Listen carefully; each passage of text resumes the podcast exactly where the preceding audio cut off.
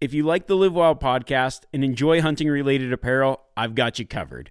I just launched some great t shirts, hats, and sweatshirts under my own Live Wild brand. You can find them now on my website, remiwarren.com. I just want to say thanks again, everyone, for all the support, and I really hope you enjoy these designs as much as I do. Who knows? Maybe you'll head over to my website and find your next lucky hat.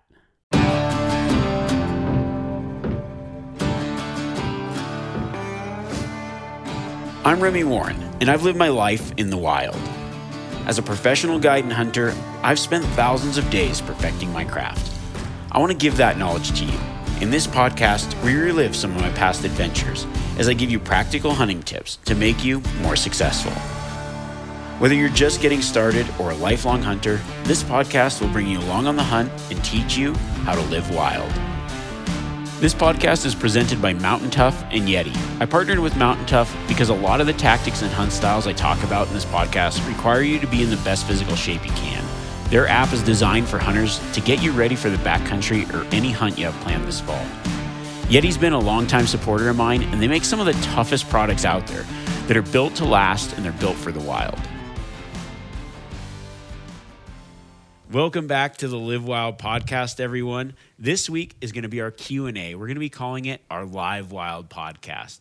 So I had a call-in number earlier this week. People were able to call in and ask their questions. I really enjoy being able to do Q&As, and this is something that I've had on my mind for a very long time, something that we're starting to play with. So this is the very first call-in show. Uh, if you're like, oh, how do I call in? You're going to have to pay attention on social media. And what I'll do is I, I post when the live call in times are, and then you can call in and ask a question yourself. Who knows? Maybe we'll make this whole thing live once we start to figure this out a little bit better. Maybe once a month doing our Q and A questions like this. But for right now, we had a, a, live call in. So if you're trying to call in right now, the, the lines will not be live, but there will be another opportunity to ask questions in the future. So we're going to jump into our live wild podcast and hear from some of our listeners. Brian, you're going to be our first caller on the Wild podcast. Brian, you there?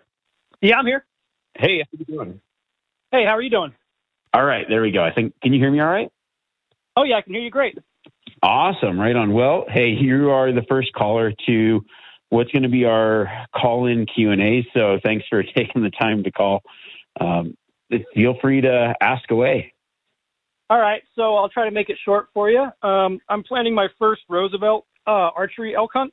Um, as a pretty new hunter, about bow hunting for five years with no real mentors, I'm kind of having to struggle figuring it out on my own. I was just wondering if there's any, you know, specific Roosevelt topics that kind of wouldn't cross over from Rocky Mountain stuff that's pretty readily available on, you know, out there. Um, and then specifically maybe like any tips or tactics for specifically solo hunting Roosevelts, like in you know all that thick cover of the coastal rainforest? Yeah, definitely. I mean, that's a great question. I think some of it, you know, some a lot of it does cross over. Um, you know, my my Roosevelt elk hunting experience is a little bit limited, but I've, I've done a lot of Roosevelt elk hunting uh, off some of the islands of Alaska. And okay. one thing that I've noticed uh, with them is, you know, being in that thicker cover, uh, one the, the, one of the tactics that I really like to use is kind of figuring out where they're going to be based on topography. So if you think about, um, you know, you like think about elk in areas where it's it's covered in trees. Uh, what I like to do is I like to look at that area of like where are how's that topography underneath those trees, the stuff that you can't see, and using it to right. initially kind of hone in on those elk spots. Now, one other thing that I think about when I think about Roosevelt elk hunting is picking the thing that's in a scarce supply. So, you know, even even Roosevelt elk, all elk are grazers, so they need that grass or, or that more grass species more than that browse species for food. So when I'm looking at a place that's really covered, maybe the whole area is super covered. Well, where is the forest a little bit thinner? Where are those places where they can get out and get maybe a little bit more open. So what what kind of like thinking about what's missing in that particular environment, that particular habitat. So in, you know, coastal Roosevelt elk hunting areas, maybe some areas that might be missing would be, hey, this area that I have does not have a lot of open areas, but there might be this one clear cut or this one opening that might lend itself to being that kind of place where you can start to pinpoint and maybe start your search from. Um, gotcha. Another thing, do you, are, are you doing a lot of um, archery hunting or mostly rifle hunting? No, it's it's archery. Yeah. Yeah, I mean that's that's definitely the best time to be able to hunt animals in the timber because obviously you know calling calling can be pretty successful as far as finding things that you can't find otherwise because there's so many trees and so many other things in the way. It's like okay, glassing's obviously out.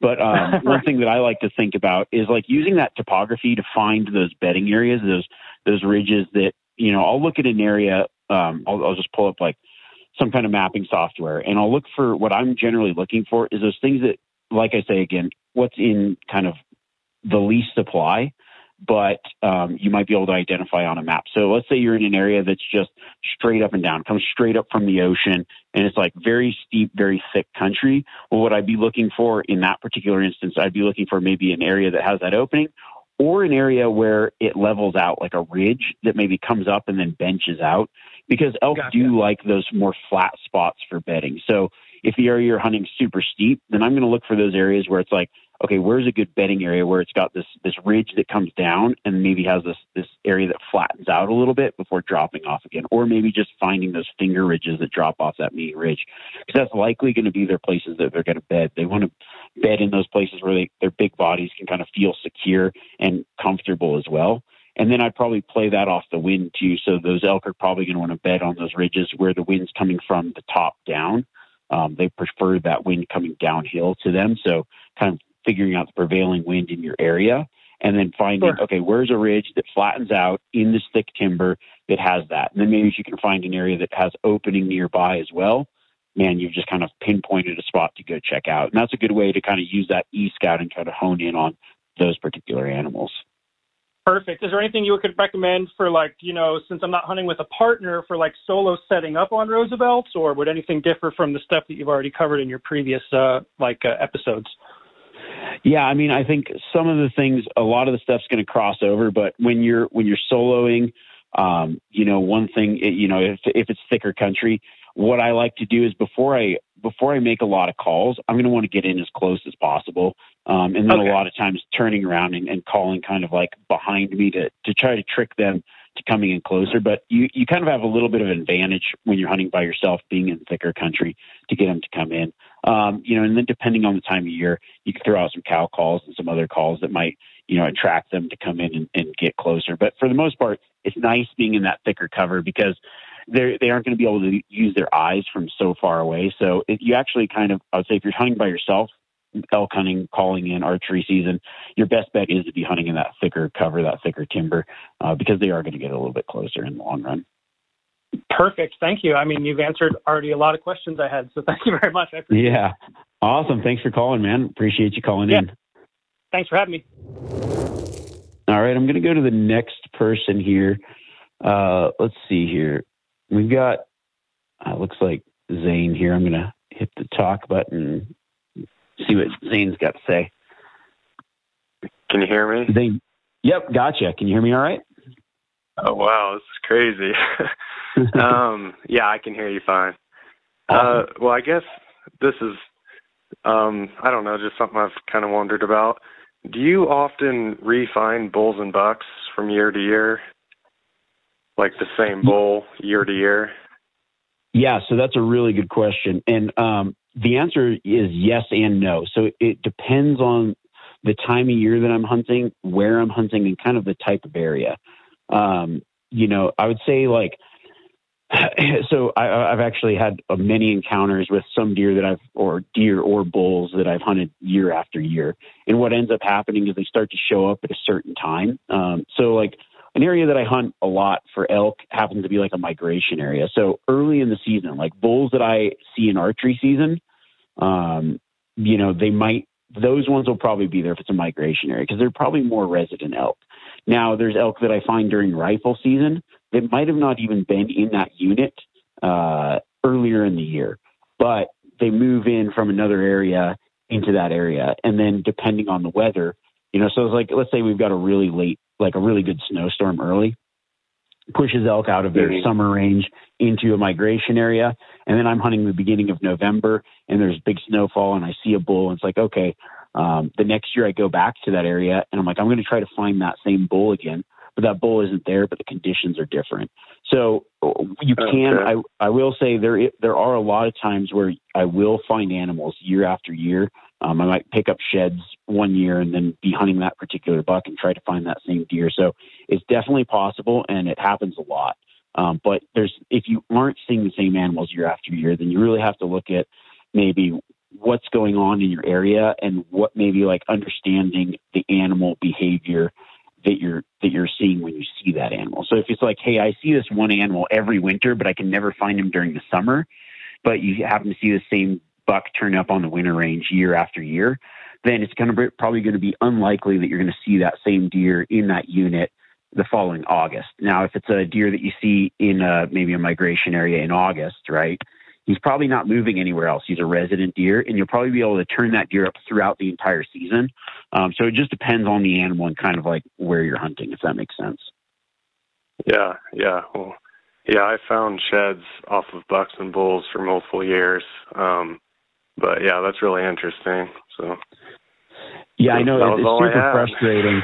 yeah, it's, it's super frustrating though. Like when I've I've got a couple deer that I've been trying to hunt, and it's like I keep picking up their sheds year after year, but never find that deer during the season. It's just I don't know how far that deer is traveling from. You know, yeah. I've I've seen studies where there's deer that are traveling hundreds of miles, and uh, so it makes it tough. But um, you know, the best thing is if you find a, a, a deer during the early season, then you can kind of you know plan on that deer being around later on if it's a migration type area. So, sweet man, I appreciate yeah. you calling in.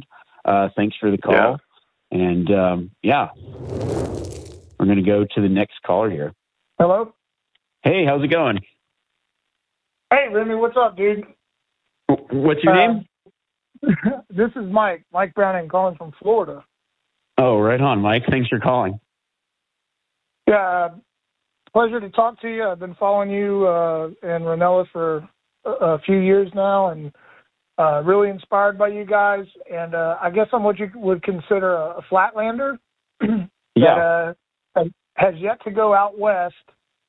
Um, so I've hunted, you know, the East Coast and grew up in West Virginia. I'm a hillbilly. I got all my teeth. Um, so what I'm looking to ask you is, uh, I've I, I've actually sent in a, an interest card to, to your service, and um, if not through you guys, if there's an outfitter out there that you would recommend for a first timer going out west, I'm I love archery, but I'm also a rifle hunter as well. Um, so I would call this. I'm in my early 40s. Um, I'm a firefighter, so I'm physically active. But I, you know, call it my midlife crisis, once in a lifetime hunt. This will be my chance. Um, I'm looking to get as much information from you as possible, just kind of point me in the right direction, what to expect who to call, who to look for. The I'll be honest, the lottery system is very confusing to me, and I don't know where to start looking. So I know I'm throwing the kitchen sink at you, but anything you could offer up uh, would be helpful and greatly appreciated. Yeah, definitely. You know, so um, yeah, I know. I mean, I talk a lot about my guiding and my outfitting business, and then unfortunately, it's like very hard for us to uh, to have spots available because we have a lot of guys that um, come back year after year, and we just don't have you know the manpower to, to guide everyone. Um, and you know, it was it is one of those things where people ask, "Hey, can you recommend an outfitter?" And unfortunately, there there aren't a lot of guys that I know that have availability that I could recommend. Um, we do have a few people like the uh, Remi Warren Expedition site. Those are um, there's some availability on there with guys that uh, just guys that we've worked with and um, guys that I know have gone on those hunts, and and they seem to be pretty good hunts. Um, but as far as you know, there's that option. And then there's also the option of saying like, Hey, I, I want to go out and try it on my own. Um, I would say, you know, there, there is so much, there's like a lot of information, but then when you try to dive in, it can seem very daunting. It's like, well, where do I start? How do I, how do I even start thinking about going elk hunting? I've never been elk hunting and maybe you've never even been out West and it just seems like a mountain of, of things to do. So I would say the first thing to do is kind of uh, well, there's a lot of services out there that kind of point you in the right direction and kind of explain the draws and, and what tags might be available. The one that I use personally is Go Hunt um, because you can go on there and you can kind of there's there's a lot of articles and other things, but it just shows you you can go on and say, okay, where where might I be able to draw? And you can go into each state and and kind of look at your draws, see what tags might be available, and and start there.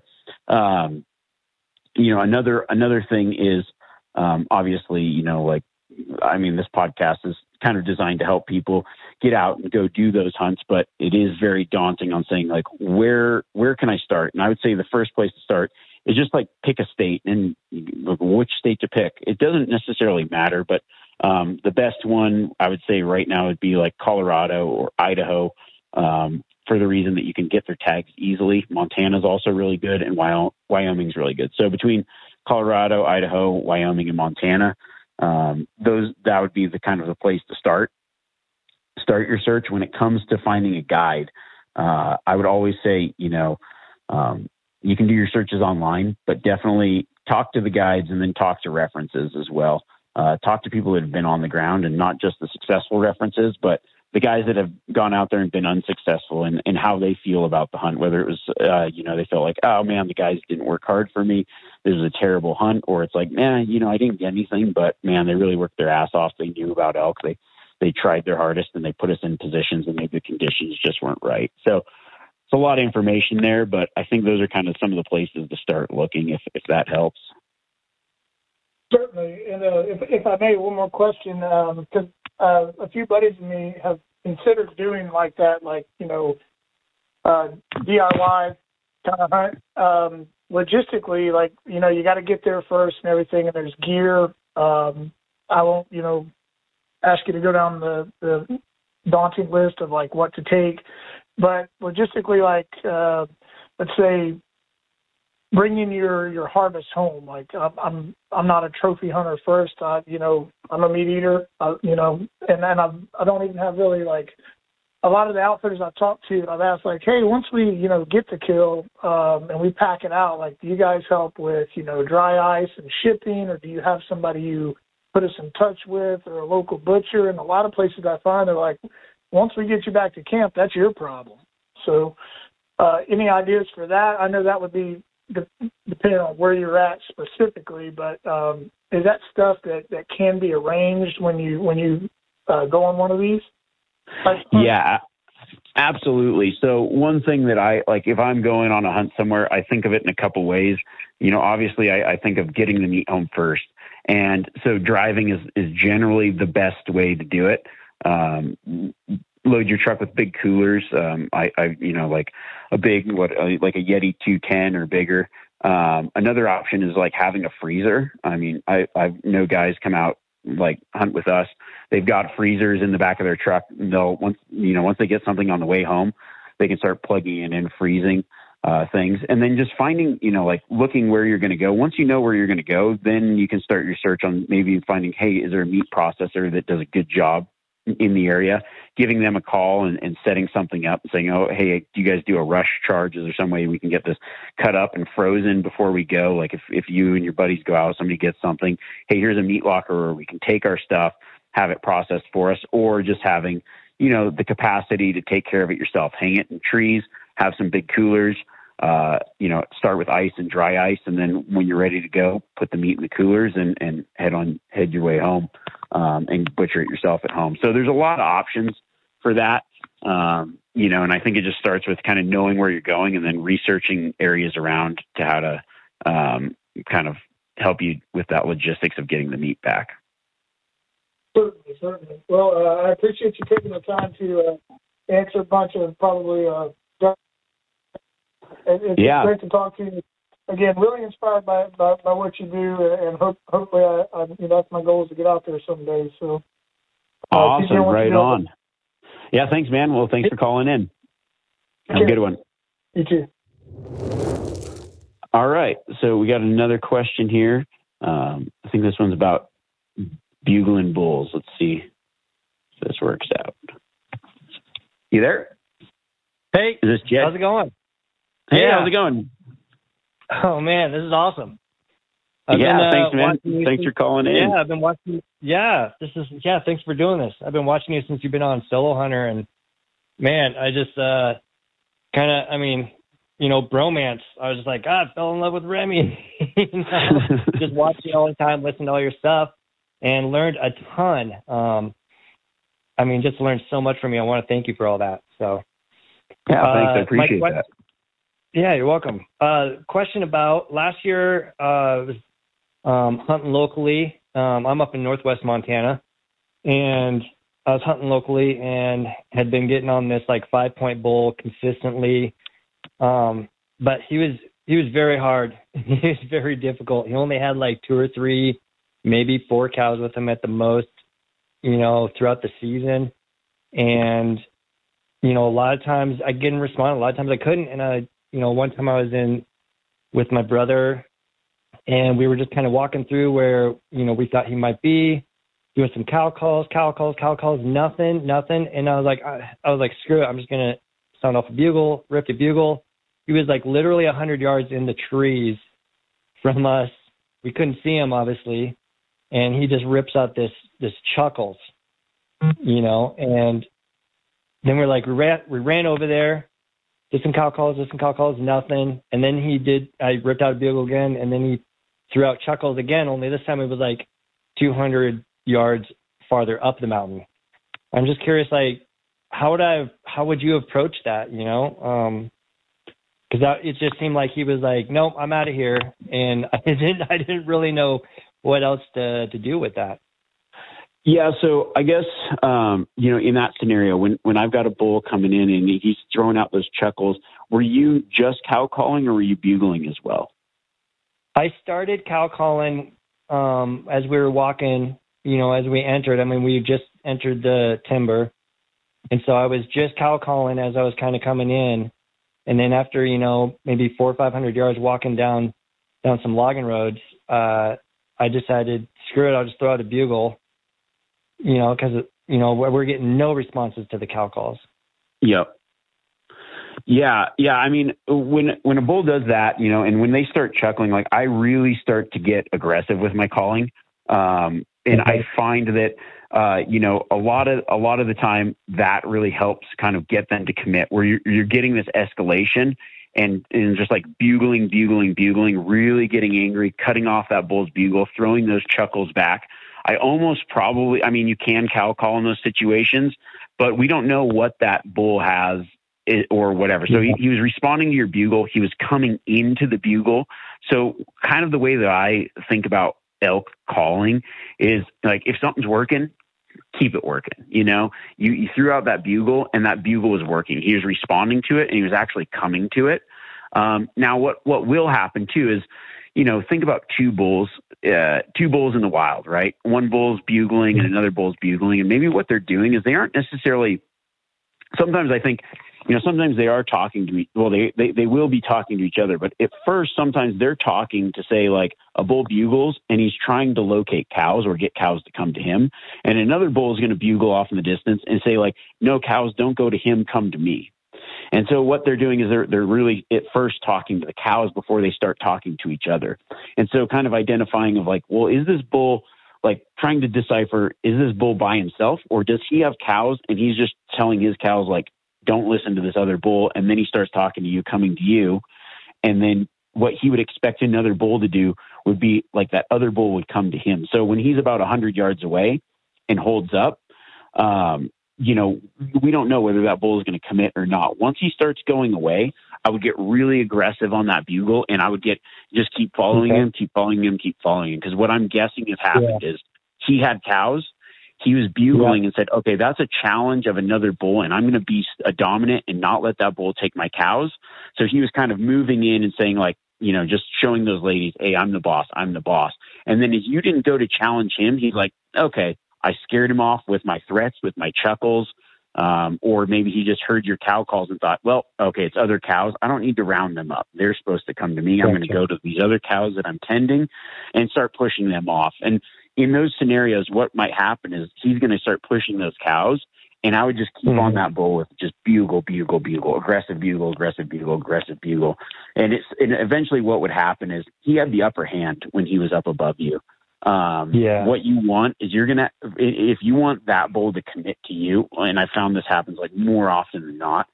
Um, you, you just keep bugling and, and dogging that bull, and then you're going to go over a rise at some point. Once he goes down on the other side, get in as fast as you can, as close as you can, and give him that mean big bugle with those chuckles back nine times out of Mhm. ten, he's going to turn around and actually commit to your setup and come all the way in. Cool. Awesome. Thanks, Remi. Appreciate it. Yeah, yeah, appreciate the question. Thanks for calling. Yeah, no problem. Thank you. Yep. All right, we got another question here. Let's see, is Dave? Get Dave on the line. Is Dave? Yeah. Hey, Remi, is this you? Yep, this is That's Ren. awesome. How's it going, man? Hey, Thanks it's for pretty calling good. in. Pretty good. Yeah, thanks for taking my call. Me and uh, yeah.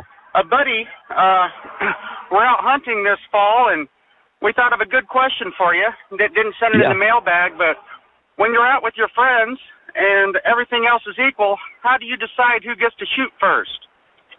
Yeah, so the way that I do it is I got I've got the rule he who spots it stalks it. If you find it, then that's your bull. Now, it doesn't work great when um, a bull bugles and you both go you both hear the bugle at the same time. So, um, sometimes what we'll do is we'll just say, you know, if we both both want to go after it, um, you know, flip a coin the first day of the hunt and say, okay, day one is this person, day two is that person um, you know, keep switching off every day. I've I've been with guys that go, hey, you get the morning, I get the evening, and the next day you get the, you know, keep swat swipping, switching it around uh, each day, I guess. But I find that um, you know having it figured out before something goes down, like, hey, if it, all things are equal and we aren't playing the spot it stock it game, uh, then then you know this guy gets it this day, and tomorrow it would be you know my day or the other person's day, or at least first right of refusal. You know, um, so that's kind of the way that uh, I've done it in the past. Uh, for the most part, though, you know, um, when it's uh, with my buddies or whatever, it's it's. I think the the spotting it, like if you spot it, you found it. It's kind of like, well, you did the work, you put in that. You're the one that originally found it, and so you're the guy that gets kind of the first the first crack at it. If that makes sense. Yeah, no, that that makes total sense. My buddy's usually better at harvesting elk than me, so for years he would always let me shoot first. And this year, he's like, "Hey, man, you know, maybe that's not the best idea. We should." So I tried to talk him into swapping off. So um, Yeah. I appreciate the input, and uh, thanks for taking my call. This is really awesome. You're doing this live gig. I think that's really going to help a lot of people out because it'll.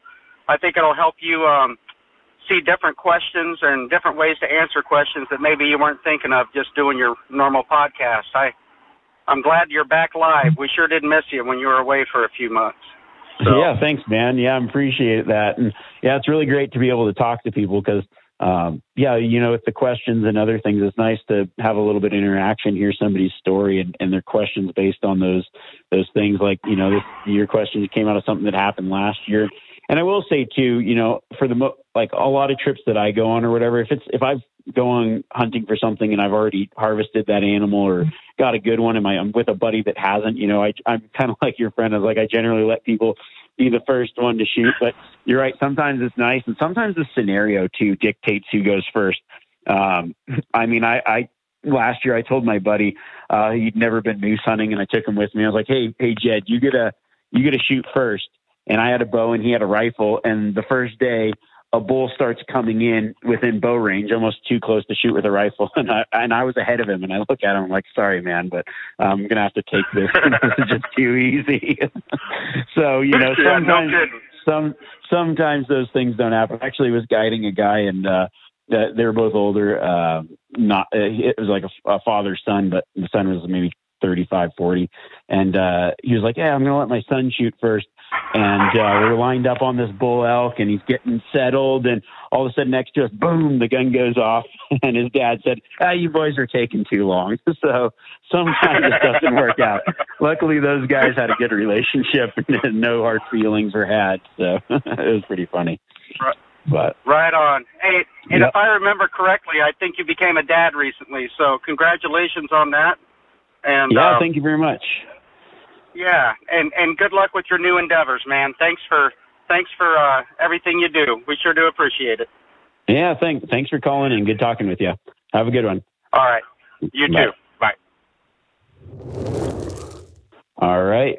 Let's see our next caller here. Uh, Chris has been waiting on the line. You there? Yeah, can you hear me? Yeah, I got you. Chris. Is this Chris? It is. How's it going, man? Good. How you doing? Good, really good. So my question was, finding post rut mule deer, what is the best tactic to go about doing that? I think the best tactic for post rut mule deer is kind of thinking about the behavior of deer and what happens after the rut. So when the rut rut kind of winds down, most big bucks, like if we're talking mature deer, so it depends on kind of first you got to say what kind of deer you're looking for. If you're just looking to harvest a deer, like any deer, then the strategy is going to be completely different. But if you're looking for a mature buck, then you're going to want to key in on those mature buck behaviors. So mature bucks are going to essentially they're they're in control. Uh, they're rutting hard for most of the rut, and then things slow down. And what they're doing is they're going and recuperating. They're moving off on their own, and they're probably going to be in a little pocket by themselves. Hunting late season mature deer is very similar to hunting deer during that October season because on the beginning and end of the rut, they're doing the same thing. They're pulling off into cover. They're mm-hmm. recuperating. They're they're kind of regaining their strength. So what I like to do is I like to focus on more timbered areas, more isolated pockets, and more bedding areas. Those areas where deer don't have to move so far to get the things that they need, those micro habitats of food, water, and cover. Now, if it's a migration area, things are going to be a little bit different because those bucks will start to bachelor up again. So if it's a lot later after the season, maybe not just kind of like in that right after post rut, maybe in that later winter phase, then you're going to start seeing bucks bacheloring up and they're going to do things like they did early in the season just on that winter range. So bucks will be grouped back together and more deer are going to start piling into those areas. So one thing I really focus on is figuring out where the deer like that preferred habitat and then keep checking in because as the season goes on, more and more deer are going to start showing up. Cool. Thank you. Yeah. Thanks for calling in. And and I love your idea of the you spot it, you stock it. I just wanted to add that in there. Perfect. Yeah, it's like if you if you're the one that found it, you you kind of own it at that point, and then you get at least the first right of refusal. You know. So, right on. Thanks for calling, Love Chris. It. Living by that. Thanks. Perfect. All right, we got uh, Joe Johnson here. Let's see. Got a question about black bear hunting. You there, Joe? Hey, Remi. Are you Yep, I'm here. Oh, right on. All right, so my question was when's the best time of year to locate a mature black bear in Montana? Yeah, so I think for uh, I mean for mature bears, I really like to focus on two times a year, early in the season or late in the season, and there's two reasons for that. So the first reason, early in the season, big mature boars are generally the first ones to come out of hibernation. Um, and and they actually don't necessarily they'll come out of their den. They might come out and go back in and come out and go back in, but they're fir- they're the first ones to stir. They start moving around. I've actually seen a lot of videos and studies where they're kind of cruising around, looking actually to target cubs to dig up and and kill, so they've got something to breed later in the season. But it seems like the bigger mature boars are the ones that come out the earliest. I generally focus on high areas. I focus on in the snow, and I look for those big bears to be the first ones to come out. The nice thing about hunting that early part of the season is generally when you see a bear, if you see a bear up high by itself, it's probably a boar. It's probably uh, a good male, and it's a good way to kind of get in and judge those bears. Now, their bodies aren't going to be as big as they would be later in the season because they just kind of ate up all their winter fat, um, and they're you know they're just starting to get moving, but it's probably the best time to target those big male bears. And then later in the season, like end of May, June period is really good because they're going to start rutting around that time or mating, I guess. And it's a good time to see bears cruising. Now, there's more foliage. There's, uh, you know, a lot of other things that make it more difficult, but those big boars start moving and traveling more for breeding. And so you kind of, I find that is a, a sleeper time to find those big boars when um, many people don't think about it, but you know, it's just like any kind of mating season for any animal, elk, uh, deer, anything. When they're when they've got females on their mind, they're cruising more, they're moving more, and it makes them more susceptible to being spotted. Gotcha. And then I had another question for you. Um, so if I wanted to book a hunt through you guys, what would the process be? Yep. So for our spring bear hunts, you can pretty much just go Montana Out Outfitters uh, check that out. Send us an email there. And actually, we do have a couple uh, openings for um, right now this fall in May. So it's a good time to target. We've actually got a couple openings for early in the season when it when I you know that really good time to target those big boars, and then we've got a few spots throughout May. So it's a good time to uh, to check it out. You know, good time to hunt as well. So you can check that out, Montana MontanaOutWestOutfitters.com, and then there's some information on our bear hunts there. And just shoot us an email, and hopefully we'll get back to you soon, or we will get back to you oh. soon. Yeah, I'll go check that out. Thanks, Remi. Yep. Talk to you later. Thank you. All right. Is this Nick? Whoa, it worked. This is Remi Warren. This is awesome. yeah, how's it going, man? What's up, brother? hey. You got it. Yeah, yeah, I. I had a hunting question. I just started hunting mainly because of you and your buddies at MeatEater about four years ago. I go out by myself all the time, and at night I get super scared of critters and Bigfoot and wild things. What what do you do for that? You go out alone a lot. What's your remedy? Yeah, I mean, you know, it's it's one of those things. Sometimes, you know, even when a guy that's been out there a lot, when you start walking around and you let your mind wander, it can go to some pretty crazy places. Um, I found that one thing that just for some reason, I don't know whether it's uh, what it is, but having a like if if there's no fire danger, you can have a fire. A small fire really just eases the mind, eases the nerves. Um, is a great way to kind of calm yourself down and just kind of feel like okay, and, and just start to take in the moment. You kind of feel safe around fire. I think it's probably some uh, you know, ancestral thing that just for some reason, once we have a fire, we feel pretty safe. That's something that I've done. I, there's one time that I shot this deer and had seen, you know, some bears around and was thinking like, I now I'm covered in blood. And, and it's just like, you know, that's always on the back of your mind and you build that fire and it's things start to just feel, feel all right. You're like, all right, this feels good. I'm, I'm eating fresh meat. Um, you know, you're like, oh, you cooking? Well, I, I slept a little bit further away from where I was cooking, but um, just having that fire kind of makes you feel pretty safe. Um, another thing is, you know, I mean, realistically, very, very few things um, really want to get you. And for the most part, you, they're going to leave you alone. But if you're in like big bear country, I definitely would think about, you know, just doing all the safety precautions you can. Don't have food in your tent. Don't, uh, you know, hang your food. You know, that just having those like things in place that will essentially, then you can say to yourself, look, I've done everything right. There's very, very, very little odds that something is going to want to attack me in my sleep. And so by just doing those things, that's another way to just kind of put your mind at ease and say, hey, I'm doing these things right. And then um, a final thing, you know, I've, I've spent some time, a lot of time just in the mountains by myself. I used to have like this like little harmonica for camp music, and just when I was by myself on really long trips, just to kind of ease the the mind and uh, enjoy a little bit of music. Now you can download that stuff on your phone or whatever, listen to a little bit of music or whatever, and and just enjoy the enjoy the evening and enjoy being out there and just kind of put your mind at ease a little bit. Awesome. Yeah, great advice. Thanks so much for taking my call. Yeah, appreciate you calling in. Thank you very much. Yeah. Have You're a good a one. stud, man. Love your stuff. Yeah, I appreciate it. Thanks. All Take right. care. Talk to you later. Thanks, you too. Bye.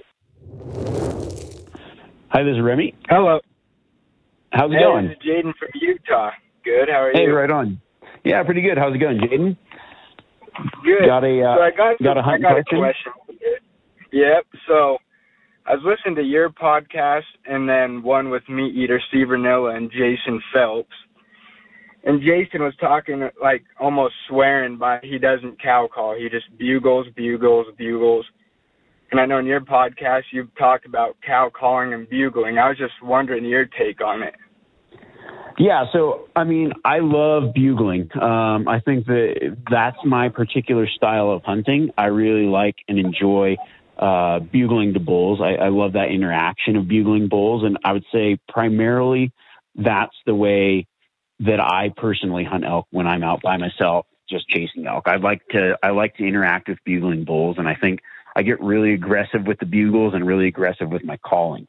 Now, I will say, like, just guiding and, and having to hunt all seasons, like every week of the archery season, and having guys that are like, well, I really don't care whether I'm bugling a bull or not. I just want to be able to get in on a bull.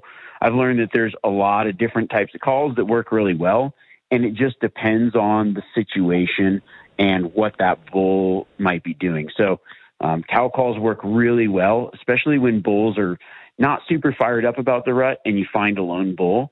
Um, creating an illusion of, of using cows and cow sounds to draw that bull in works really well. Um, it's a really effective tactic in certain situations. And also kind of gauging how the elk are reacting to um, you know the calls that you're putting out. So if I'm if I've got an elk that's maybe I know he's by himself, and I kind of create this illusion that hey, there's bulls bugling, and this bull has cows, and I see that that other bull is really interested in that, then I'm going to keep using those calls. Now, if I'm cow calling and a bull's really responding to those cow calls, then I also know okay, maybe I've got him on the hook with these cow calls. So cow calls definitely have their place. Um, I really prefer my, my preferred hunting style during the, the September season is bugling, but um, I do know that like there are a lot of other calls that work really well to draw bulls into range. Right, and then just last question, same thing off the same podcast. He says you can't ever call too much, and I'm just wondering if you agree with that, or if you don't, or if you think there is a limit where you're like, all right, maybe I should back out a little bit. No, I mean, I I would say if somebody was saying like listening to me call, they would be like, this guy calls way too much, and I don't think that there is a sense of over calling really. Um, you know, it, it depends on the scenarios and other things. So like last week, I kind of or a couple, I talked about. Um, you know the way sound travels and if you think about it you know like you know you might have to call every hundred yards every couple hundred yards because the elk aren't going to be able to hear you depending on the scenario so but maybe I'm in a big canyon and that sound travels really well and I don't need to call as often or as much. But once you get a bull fired up, it, I mean, like I've been in herds of elk that they are nonstop calling for four hours, just screaming their heads off. And if you get elk frenzied up and fired up to that level, there's no such thing as calling too much. Right. Well, thank you for answering those questions and clearing it up for me. Yep. Thanks for calling in. Appreciate it. Hi, is this James? Yes, it is. How are you today? Yeah, pretty good. How are you? Oh, not too bad. Just first of all, I want to say thank you very much for everything that you do. I do have a quick question, and it's really centered around bugling. Um, I was watching the show, and the scenario came down like this. It was they were trying to call, they were doing cow calls, bugles, and the animals were completely quiet. And I know that in Colorado, um, there are going to be different scenarios where basically you have the two-legged predators and you have the four-legged predators. Us, and now that they've introduced wolves, that's going to bring a different dynamic into things. And so when animals get quiet, either because of hunting activity or predator activity, uh, do you find yourself being a little less aggressive? Because I know your style is, is, as you said previously, more aggressive. Um, you change things up when they're really quiet. You really can't locate them. That just sort of takes an advantage away from when you're hunting. Yeah, and so I think about it in a lot of different ways. So the first way is like I, I really have to decide are the elk being quiet or, or are they not where I'm hunting? And I know that there's, right. I mean, I, I run into this scenario a lot where guys are like, man, the elk didn't make any sounds. And I'm like, well, yeah, because in that canyon you're in, there aren't any elk. Um, you know, and it's like, I mean, if you're seeing a lot of elk and you're like, okay, I'm seeing a lot of elk, but they just are not making noise. And you're like, but you're seeing elk. So, like, no matter what, it doesn't matter if there's a lot of hunting pressure or predator pressure, or whatever. Elk, in order to keep procreating, have to do elk things. And that means they have to find each other and they have to breed. And during that September time, mm-hmm. that's when they're going to do it. But there's a lot of other factors at play, like maybe they're doing that at night and the day's hot so you're right. There, it, during that time, if, if we first I have identified, look, the elk are around. They just are not making a lot of noise during the daytime, or they aren't being really fired up during the daytime. Then we can say, okay, well, maybe I'm going to start to match the tempo of the elk that are around because if they hear things going crazy over here and they're like, well, that's not really what's going on right now. Um, you know, might it might not necessarily work. But also on the flip side to that is what I kind of think of is maybe I'm not looking for a bunch of elk making noise, but I'm looking for that one elk that wants to play. So all the elk seem to be quiet, but I've I've identified that there are elk in the area, and I can get one bull to mm-hmm. fire up and one bull to go crazy during the five days that I'm hunting, then I'm going to probably kill that one elk. You know, I'm not looking for a bunch of elk. I'm just looking for one that wants to make noise and play that game. So there's two philosophies there. You can you can keep calling a lot and be aggressive and try to find a bull that wants to match that no matter what the situation is. Or you can say, okay, well, this isn't really my style of hunting. There's elk around, and the elk kind of tempo is a little bit lower. So I can mix in different tactics. I can do light calling, um, probably maybe a little more cow calling. I can set up on places maybe elk are frequenting. So maybe they're doing all their rutting at night. Then I'd focus more on feeding areas where it's like, hey, they're doing a lot of activity, but those cows are going to be feeding in the mornings and evenings like they would later in the season. And then I can focus in and say, okay, well, the bulls are probably going to be in there and try to kind of pinpoint and pick them out based on a different strategy. Also throwing in the strategy of, you know, spot and stock. But if I'm in an area it's peak rut. I'm not seeing a lot of sign. I'm not hearing elk call. I'm going to move spots immediately and try to find the place where they are fired up. That might mean going higher in elevation, going lower in elevation, switching up where I'm at, completely pulling out of an area and going somewhere else. Like if they aren't bugling and I feel like it's rut and they should be, then I'm going to try to find somewhere mm-hmm. where they are, if that makes sense. Right. Right. No, it makes plenty of sense. And in the same vein is when when you're in a particular area, and, and I do know that there have been an increase in the number of hunters in some of the areas where I am, and and so there is going to be that part where you hear bugling and you're like, well, is that a hunter? Is that a, or is that an actual elk? And I sort of tended to say, well, maybe I should switch to cow calling instead of bugling because if I put out a cow call, then typically a hunter won't respond to a cow call, they're going to respond to a bugle. Should I change things up that way or stick with my normal tactics, even regardless of how many hunters in the area? You know, I see. I I know. I understand that philosophy of saying like, oh, switching it up, and then. But the trouble is that if you switch it up and it was a bull that was responding well to your bugle, you've just lost mm-hmm. the upper hand and you lost the opportunity to call in a bull that was already fired up potentially. Okay. Um, you know, sometimes gotcha. what I'll do is I will like if I'm like you know, sometimes you can tell you're like, man, that's sometimes you can tell and sometimes you can't. Sometimes it goes both ways. You're like, that's definitely a hunter. And then here comes a bull running in and you're like, whoa, caught off guard. That wasn't a hunter. Yep. And then yep. the vice versa. Yep. You're like, that's definitely a bull. And it ends up being a hunter.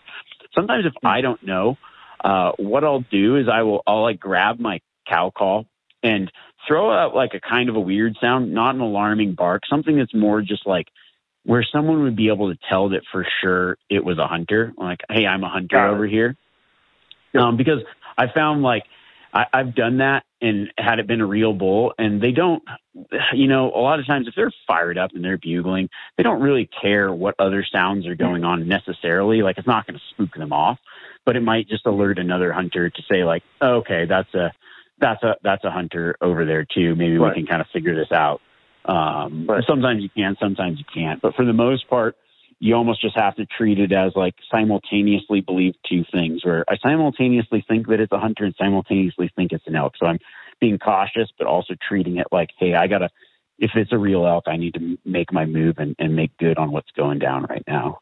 Right. Yeah. Continue until you confirm. Got it. Yeah. Okay. Yeah, Perfect. yeah. All right. Yeah. Thank you for awesome. that answer. Thanks for calling. Thank you so much for yep. everything you're doing. Have a great day. You too. All right, we got a couple more um, callers here. This is Remi. Hi, Remi. Um, so I was drawn this year for uh, a rut uh, for an elk tag during the rut, but I was drawn for a cow elk and not a bull. Do the cow elks respond to the same tactics with calling and everything as um, the bulls do? You know, they don't. Re- so one thing that you might find is like the cows might be more vocal, especially when they're getting pushed around by the bulls. So you can use like generally bulls and cows are going to be together that time of year. So you can use your calls to kind of to your advantage. Um, I would say that it's a lot harder to just call a cow to your location.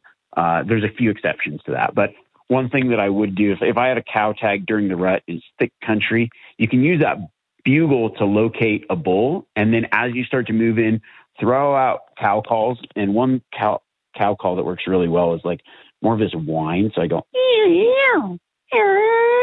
and what that does is sometimes gets other cows to start chirping off. So you can use your location bugle to find a bull and then use that bull to find a herd and then use your cow calls to start getting other cows to sound off as you move in, which you know makes it a little bit easier because if you've got a cow tag, there's there might be there's always, more cows than bulls in a herd, so you might be moving in on a herd that has 25, 30 elk, but you just need one cow to step out. Now, uh, there are certain cows that can be easy to call in. Uh, lost calves are super easy to call in. Like if you hear a, a, a calf, they kind of make this a shorter, like a lot of chirping noises. Uh, maybe a herd's moved off and you've got this one calf or you see a, a young elk that's making a lot of calls and it's by itself. Throw out a couple cow calls and generally that, that elk will run right to your location. So um, those ways are probably the easiest ways to, to draw them in to where you're at, but you can definitely use calls to kind of help and aid in finding elk and getting them closer to you, if that makes sense. No, that makes a lot of sense. Um, I really appreciate you taking my call. Thank you very much. Yeah, thanks for calling in. Thank you. All right, we're going to go to Tony. Is this Tony? Hey, it's uh, Sonny. Oh, Sonny. Nice Hey, talking how's to it you, going? Sonny. Yeah, pretty good. Hey, You got a so, uh, question? Yeah, so I got a question. Um, I've been putting uh, in unsuccessfully for 16, 17 years in Nevada. Um, so I probably got a pretty good chance for a mule deer tag this year. Um, I've always gone after the 194, 196 area uh, due to the genetics. Um, I know you're familiar with uh, the Mount Rose uh, area south of Reno. Um, But uh, been talking uh, to a few guys that have been in that area the last couple of years. They said that it's uh, kind of a burnt out area. I really don't want to use 17 years of points. Um, I'm looking for a little uh, little help, little direction because I've only, you know, I live in Gardnerville, so I'm pretty close.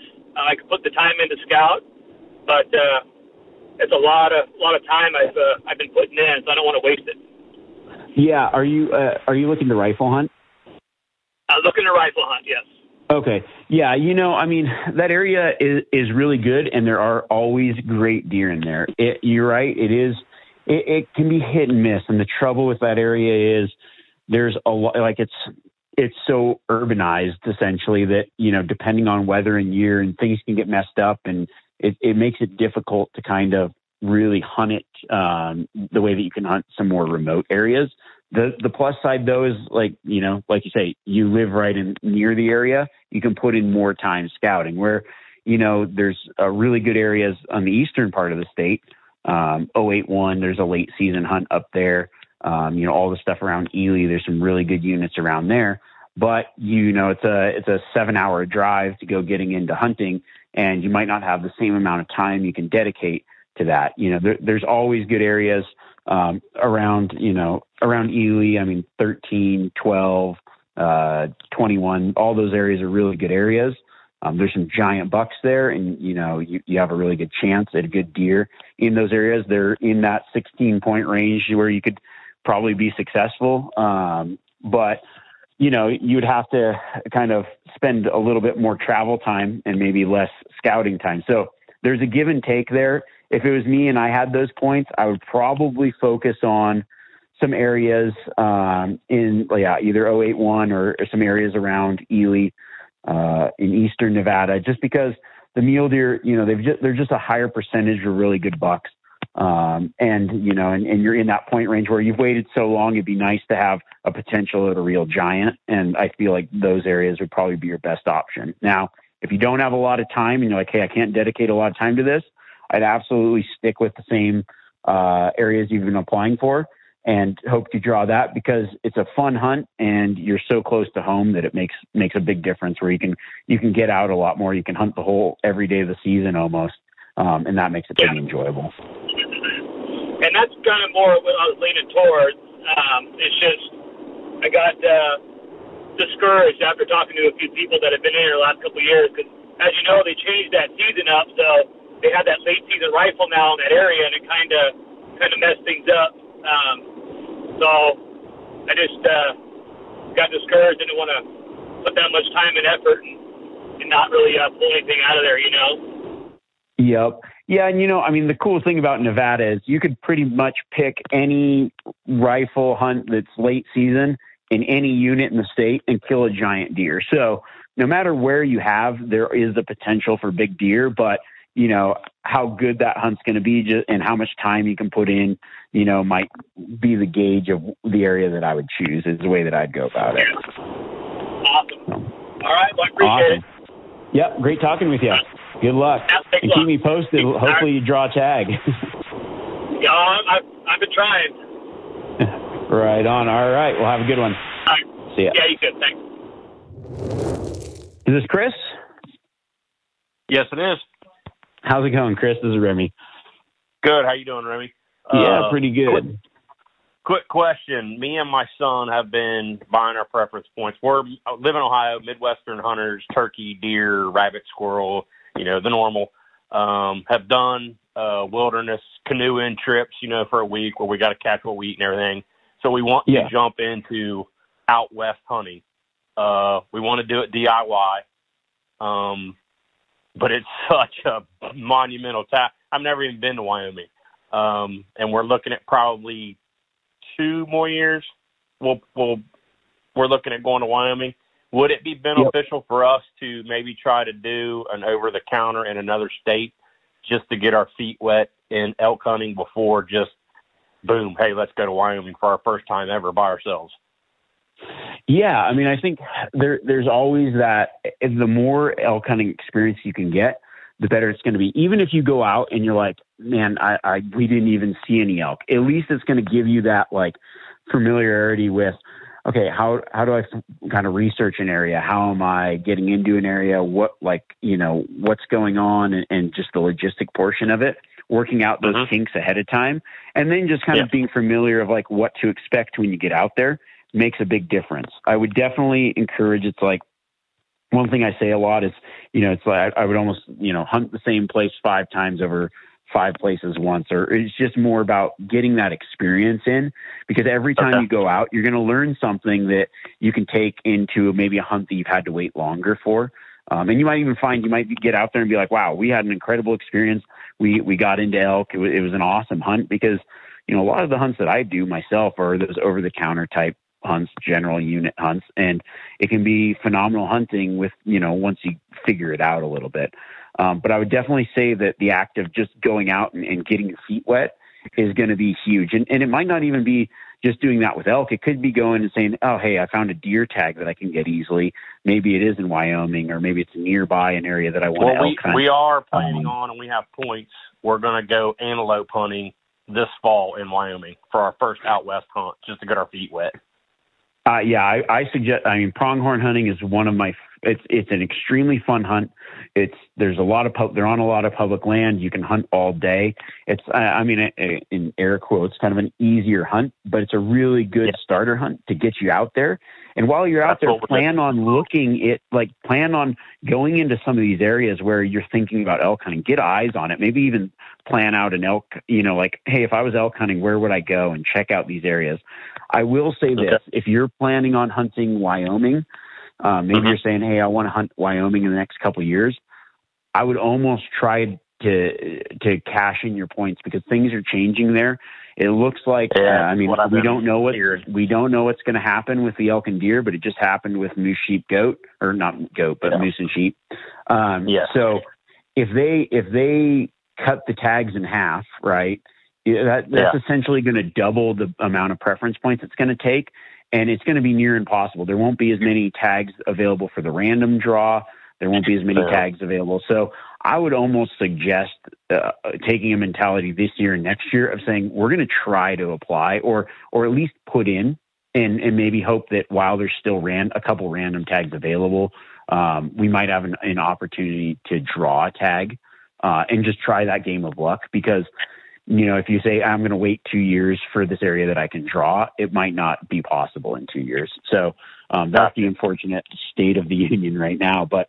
Um, Yeah. I would definitely think about. I would definitely think about trying to get out and then maybe trying to cash in points sooner than later. You know, um, it's nice to try to have that that area that's like, oh, it takes three or four points to draw, but you may not. You know, now unfortunately now it might that might not be the case. So.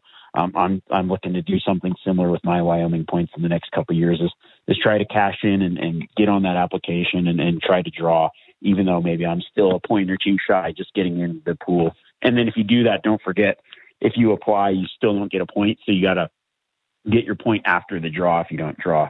Um, I made Okay. that mistake last year. So if you do apply, um, remember you still got to get your point after the draw. Okay. So All right. I appreciate Awesome. it, man. Thanks for taking my time. yeah, thanks for calling in. Yep. Have a good one. You too. All right, we got one last caller here. This is Remi. Hello. Hi. Hey, how's it going, Ram? Yeah, pretty good. How are you? You got a yeah, you got a hunting question?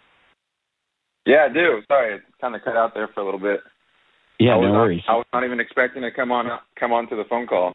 No, but my hunting question is is just um for like uh just hunting mule deer and um I missed most of the show, so you probably I, I know there's probably someone on there who called about mule deer, but just in particular like high country mule deer.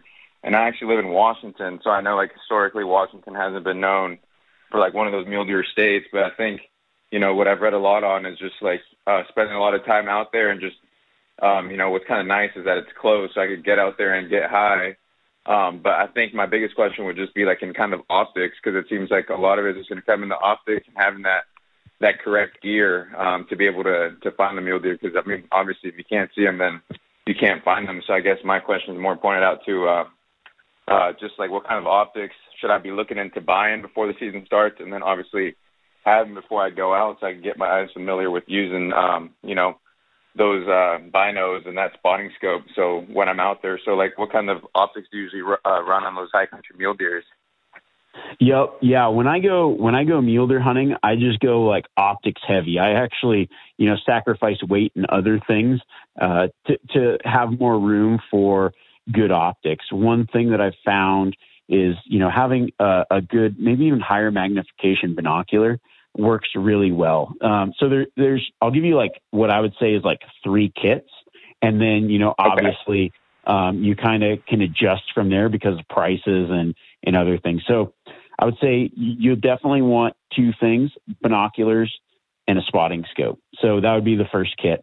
Um, you know, now you can you can kind of play with you know when it comes to spotting scopes it, you know everything's a little bit you know as the price goes up like as the size goes up and the price goes up as the quality goes up the price goes up um, there's always been this thing like get the best optics you can afford uh, just because Right. you know when you put a little bit more into the glass now that when i was growing up that was the thing now it's like most of the optics out there are pretty good um, even like the the low end stuff is a thousand times better than some of the high end stuff when I first started hunting. so it's like now is a good time to get get into optics because there's so many options out there. I I work with Vortex. I've run their stuff for a really long time, so most of my experience is with um, the Vortex line. But I've just you know I get to try a little bit of everything, so uh, that's nice because I get to try you know their highest end stuff and their mid range stuff. But um, I, I the, my personal setup if I'm going is um, I use the Vortex Razor H, UHDs. I've been running the 10 by 50s lately, but um, here's where I would say like here's a couple different options. So um, if I were to, I guess I got to jump to my like if I if I could do if weight wasn't an issue, I was willing to carry as much weight as possible. And I really wanted my best optics set up for just crazy glassing. I would have 10 by 50s on my chest. I would have a pair of high power binoculars, like 15s or 18s in my backpack that I could put on a tripod. And then I would have like a really large objective spotting scope, like a um, 80 mil objective spotting scope that goes up to 60 power. And like that's as, as optics heavy as you could get. That weighs a lot and it's really hard to take all that in the backcountry. But that's like if you had unlimited budget and unlimited like strength, that's what I would take. But obviously in, in real life situations, maybe that doesn't work out. So a really good kind of lightweight option and I would say like really good for everything would be doing like a 12 by 50 power binocular and then running like a 60 mil objective spotting scope. Um, because what that 12 does is it gives you in that open country, you pop that on a tripod, get, um, I use an outdoorsman tripod adapter. So I can put those 12s on my tripod and you know that really just allows your eyes a little bit less like eye fatigue for glassing those basins far away for glassing underneath in, in all that cover you've got both eyes open you can just sit and pick that hillside apart Then you've got that spotting scope for verification as well as midday glassing into the shade. So looking in those spots where they might be bedded, you've got that spotting scope. And that probably for backcountry hunting is my like lightweight, best, you know, optics to um, weight and utility ratio. If I was to kind of choose anything of like what I would choose to to take into a backcountry mule deer hunt, it'd probably be that particular setup. So Vortex like UHD or Razor 12 power binoculars, and then um, kind of a middleweight spotting scope, which is really good for a lot of different applications, but has good light gathering as well. It's got I think a 65 mil objective, and I think it goes up to like 44 power or something like that, just kind of off the top of my head. Yeah, yeah, and that's the thing too. It's like I don't want to. um I mean, like you you brought up a good point. How like nowadays there's a lot of companies out there, and like uh you know the quality's higher, and you know might not cost as much. But I I just remember myself last year going in uh to do some mule deer hunting, and I was like super late into hunting. Like I always want to do it, but like you know I had just graduated college, so, like I was paying off some student loans and whatever. So I bought some uh Vortex, I think 12 by 48 and I was up there and I would just like catch myself like glassing for 15 minutes and then like putting them down because I didn't have the tripod or nothing. So, um, I mean, obviously just, it was me more just wanting to get in there and probably knowing that I wouldn't arrow anything, but just kind of just wanting to get out there and like get my feet wet. But like, I mean, this year I've been, you know, listening to a lot of podcasts and like I actually heard one that brought up like a really good point where it's like, uh, you know, you got 12 months of the hunt, like set, set aside some, some money for like your gear and updating everything and um just like like you know just having the best that you can so like when you actually get to those spots that you're not uh you know lacking and you know whatever department whether it be backpack or optics or whatnot like suffering and then being able to see the deer because I mean that's that's like the biggest point is being able to see see them so you can put a stock on those deer. But um all right I got here 12 by 50 and like some 65 mil objective spotting scope um, and then you said you run a sportsman outdoor objective spot, um, tripod? Uh, yeah, the, so the outdoorsmen they make tripods. They also have really good adapters for your optics. Um, and then you know I, I've actually got uh, now I've got what is this? It's uh I'm looking at it right now. It's in my um, it's a Vortex. It's carbon fiber. I guess oh it's a Summit Carbon two. It's like just a it's a lighter tripod. Um, you know it's it's got just a, a like a pan head on it. Um, that's pretty nice the outdoorsman makes a different couple different kinds pistol grip pan heads uh, so there's a lot of options for tripods and stuff out there. Um, definitely have you know just have a way to get everything steady and then you know have that you know try I, I like to glass off that tripod. I don't do it every time you know so sometimes it just depends how you're hunting. Like you might be cruising just make sure you're sitting down steady. When it's time to really pick the mountain apart throwing your your optics on a tripod uh, makes all the difference in the world because you can see into those shadows. It just gives you a little bit more clarity, a lot less shake, and it helps you find those deer that are really hard to see. You know. Right. Right. Awesome. Well, I wrote that down and I appreciate it, Remi. I've been listening for a while now, and man, like your your stuff is just amazing. Podcasts are amazing. Videos are amazing. Uh, really appreciate everything you do for for the sport of hunting and you know everything. So, thanks, Rem. Thanks, man. Yeah, I really appreciate that. Yep. Keep me posted. Good luck out there, and uh, definitely send me uh, some pics from your hunt. I want to see how you how it turns out. Well, thank everybody so much that called, that listened in. I really appreciate you guys. Uh, this has been a lot of fun. I've been thinking about doing this for a very long time. I, I like the opportunity to interact and, and talk with you. So thank you everyone that called in, had a question. This is our first one, and if you guys like it, let me know. Uh, feel free to reach out Instagram or social media. Let me know what you think about the live Q and A, and and maybe I mean maybe one day we work to this where it's like on Thursday morning it's it's a live kind of call in show or something like that. I, I haven't really figured that out yet, but I'm on my phone right now, and I believe that I could do this from anywhere in the world. Like it could be out bugling elk one day, so maybe we'll just take you on a hunt. so if you guys like this, let me know. Thank you guys so much. I'd appreciate it if you like and you know drop some comments subscribe feel free to share this. You know we're, we're still growing it back. Um, it's been awesome to be able to do this and i just thought man this is something i've been thinking about for a very long time. So if you like this call in aspect let me know uh, what you think about it. We could always go back to the mail sack kind of thing but i thought being able to talk to you guys is is fun for me and just you getting to hear your stories and things that you guys want to hear about. I want this podcast to be something that helps you guys out there. So uh, until next week you know, keep keep after it. And next time we have a call in, give me a call. All right, catch you guys later.